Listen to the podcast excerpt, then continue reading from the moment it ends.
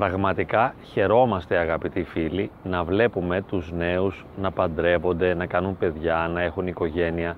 Είναι σίγουρα κάτι υπέροχο. Θα ήθελα όμως να αναφερθώ για λίγο στη δυσκολία αυτού του γεγονότος, αυτής της εμπειρίας του γάμου με παιδιά.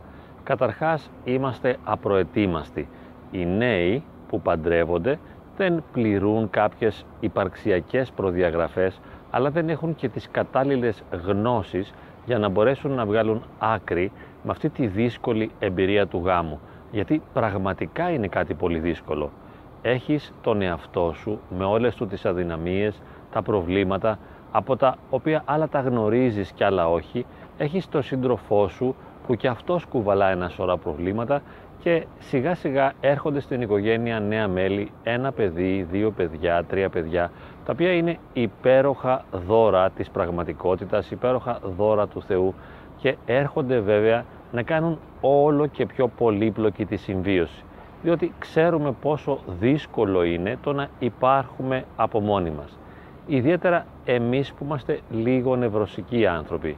Έχουμε δηλαδή τις ιδιαιτερότητές μας έχουμε τις χαμηλές αντοχές και τις ευαισθησίες μας και είναι πολύ δύσκολο να υπάρχουμε. Ακόμη δυσκολότερο είναι να συνυπάρξουμε με τον σύντροφό μας και όταν έρχονται τα παιδιά τα πράγματα γίνονται ακόμη πιο πολύπλοκα, ιδιαίτερα στο θέμα της αγωγής.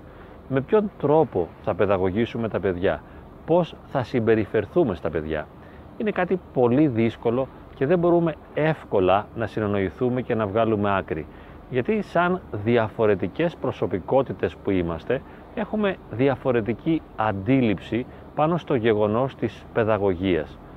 Πότε τα παιδιά θα κοιμηθούν και με ποιο τρόπο; Πότε θα φάνε, με ποιο τρόπο θα φάνε; Πότε θα τα πάμε βόλτα; Και πόσο και πώς θα τους επιτρέψουμε να παίξουν; Θα έχουμε άλλες σχέσεις με άλλες οικογένειες, με άλλα παιδιά. Όλα αυτά είναι πραγματικά πολύ δύσκολα. Δεν μπορούμε εύκολα να συνονοιηθούμε γιατί έχουμε άλλες απόψεις και αντιλήψεις. Και βέβαια έχουμε και άλλες δυνατότητες. Δεν είναι δηλαδή ότι έχουμε απλώς μια άλλη άποψη πάνω στο πότε και με ποιο τρόπο θα κοιμηθούν τα παιδιά ή πότε και πώς και τι θα φάνε ή πότε και πώς θα δουν τηλεόραση ή θα παίξουν βίντεο παιχνίδια δεν είναι μόνο αυτό το θέμα, είναι πώς θα επιβάλλουμε στα παιδιά ή πώς θα περάσουμε τη σωστή γραμμή στα παιδιά ώστε να κάνουν αυτό που εμείς θεωρούμε σωστό χωρίς να υπάρξει πρόβλημα. Τι διαπιστώνουμε σε αυτή τη φάση; Διαπιστώνουμε ότι ο σύντροφός μας, η σύντροφός μας έχει μια άλλη αντίληψη, μια άλλη οπτική και ένα άλλο τρόπο να δρά, ο οποίος τρόπος είναι διαφορετικός από το δικό μας και καλούμαστε να τον αποδεχτούμε. Και εκεί υπάρχει η δυσκολία, διότι η συμπεριφορά του άλλου μας εκνευρίζει. Αισθανόμαστε να υπάρχει κάποιο πρόβλημα. Δεν νιώθουμε όμορφα όταν συνειδητοποιούμε ότι ο άλλος δεν το κάνει σωστά. Δηλαδή δεν το κάνει όπως εμείς θα θέλαμε. Αυτό μας εκνευρίζει. Ο εκνευρισμός βγαίνει προς τα έξω, ο σύντροφός μας το αντιλαμβάνεται, εκνευρίζεται κι αυτός και μετά διαχέεται αυτή η νευρικότητα αυτό το χάλασμα της διάθεσής μας και στα υπόλοιπα μέλη της οικογένειας, στα παιδιά και σε όποιον άλλον υπάρχει εκεί. Εμείς το θεωρούμε βέβαια απλό. Θεωρούμε ότι έχουμε δίκιο καθώς εμένουμε στη δική μας οπτική και λέμε «Μα έχω δίκιο γιατί αυτό που κάνει ο άλλος είναι λάθος. Εγώ προσπαθώ να παιδαγωγήσω σωστά τα παιδιά και εκείνος με τον τρόπο που προσπαθεί να επιβληθεί ή με τον τρόπο που δεν προσπαθεί να οριοθετήσει τις συμπεριφορές των παιδιών χαλάει το δικό μου έργο. Και εδώ πρόκειται για κάτι πολύ σημαντικό, για την διαμόρφωση της προσωπικότητας του παιδιού. Και αισθάνομαι ότι ο τρόπος που ο άλλος λειτουργεί δεν είναι επικοδομητικός για την διαμόρφωση μιας σωστής και όριμης προσωπικότητας. Οπότε μέσα μου αντιδρώ, εκνευρίζομαι, στεναχωριέμαι και βγάζω ακόμη περισσότερο αρνητική συμπεριφορά. Καθώς αυτό συμβαίνει κατ' επανάληψη, τα παιδιά δηλαδή γίνονται ένα πεδίο σύγκρουσης για τους συζύγους, όπου εκεί αποκαλύπτεται η διαφορετικότητά μας και αισθανόμαστε πως δεν αντέχουμε τον άλλον διότι συνεχώς κάνει πράγματα τα οποία μας δυσαρεστούν, έχουμε πρόβλημα. Έχουμε ένα πρόβλημα το οποίο δεν μπορούμε εύκολα να το διευθετήσουμε διότι από αυτό εξαρτάται, όπως είπαμε, η προσωπικότητα των παιδιών, το μέλλον των παιδιών, αλλά και η ειρήνη και η ισορροπία της οικογένειας. Και χρειάζεται όχι τόσο να επιβάλλουμε στον άλλον να κάνει το δικό μας σωστό, ούτε να τον νουθετήσουμε σύμφωνα με βιβλία ή με γνώμες ειδικών για το τι θα έπρεπε να κάνει. Μπορούμε να το δοκιμάσουμε και αυτό, αλλά δεν λύνει το πρόβλημα. Το κλειδί είναι να μπορέσουμε να αποδεχθούμε και να σεβαστούμε τον ιδιαίτερο τρόπο με τον οποίο ο άλλος επικοινωνεί με τα παιδιά. Το πώς οριοθετεί και το πώς δεν οριοθετεί. Το πώς επιβάλλεται και το πώς δεν επιβάλλεται. Το τι επιτρέπει και το τι δεν επιτρέπει. Αυτό που έχει τη μεγαλύτερη σημασία δεν είναι να γίνεται το σωστό, αλλά να μπορεί ο ένας να αποδέχεται την ιδιαιτερότητα του άλλου, να μπορεί ο ένας σύζυγος να αποδέχεται τον τρόπο του άλλου, τον λαθασμένο του τρόπο, ιδιαίτερα τον λαθασμένο τρόπο, γιατί το σωστό είναι εύκολο όλοι να το αποδεχθούμε.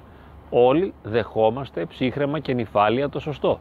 Τι κάνουμε με το λάθος; Έτσι λοιπόν συνειδητοποιούμε και οφείλουμε να καλλιεργήσουμε όλο και περισσότερο αυτή τη συνειδητοποίηση ότι ο άλλος είναι μια διαφορετικότητα που συνήθως κάνει λάθη και καλούμαστε συνεχώς να συγχωρούμε τα λάθη του και στο επίπεδο της παιδαγωγικής και να μην προσπαθούμε να απαλλάξουμε τα παιδιά από την αρνητική επίδραση του άλλου γονιού.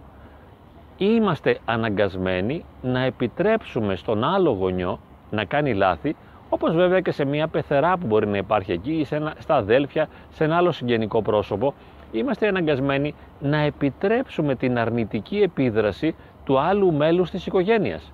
Τι να κάνουμε, εφόσον έτσι είναι η πραγματικότητα. Δεν μπορούμε να κάνουμε διαφορετικά. Ο άλλος υπάρχει, ο άλλος είναι εκεί. Δεν είναι δυνατόν τα πράγματα να είναι όπως εγώ τα θέλω. Και ποτέ δεν είναι όπως εγώ τα θέλω. Και ποτέ δεν θα γίνουν σωστά. Οπότε αποδέχομαι και σέβομαι τα σφάλματα του άλλου. Έτσι επιτρέποντας στον άλλον να ασκεί τη δική του παιδαγωγική, τι συμβαίνει; Μπορεί να γίνεται κάποιο λάθος, μια λανθασμένη επιρροή στο παιδί, αλλά ζούμε πιο ειρηνικά στο σπίτι. Τουλάχιστον τα παιδιά δεν βλέπουν τους γονείς να τσακώνονται και να συγκρούονται. Γιατί αυτό που έχουμε περισσότερη ανάγκη στην οικογένεια δεν είναι η εφαρμογή του σωστού σε κανένα επίπεδο. Ούτε στο χρόνο των ηλεκτρονικών ή της τηλεόρασης ή στην ποιότητα του φαγητού. Δεν είναι το πρόβλημά μας αυτό. Το πρόβλημά μας είναι αν έχουμε ειρήνη, γαλήνη και αρμονία στην οικογένεια. Και ο τρόπος και η μέθοδος για να αυξήσουμε τα επίπεδα της ειρήνης και της γαλήνης στην οικογένεια είναι να ανεχόμαστε ο ένας τον άλλον. Να αυξήσουμε δηλαδή σιγά σιγά όσο μπορούμε, να αυξήσουμε τις αντοχές μας ώστε να ανεχόμαστε την αρνητική ιδιαιτερότητα του άλλου. Είναι μία διαδρομή, είναι μία πορεία. Αυτό μπορεί να είναι και ο γάμος ολόκληρος. Να οριμάσω ως προσωπικότητα μέσα στο γάμο, καθώς συνεχώς αποδέχομαι την ιδιαιτερότητα του συζύγου μου.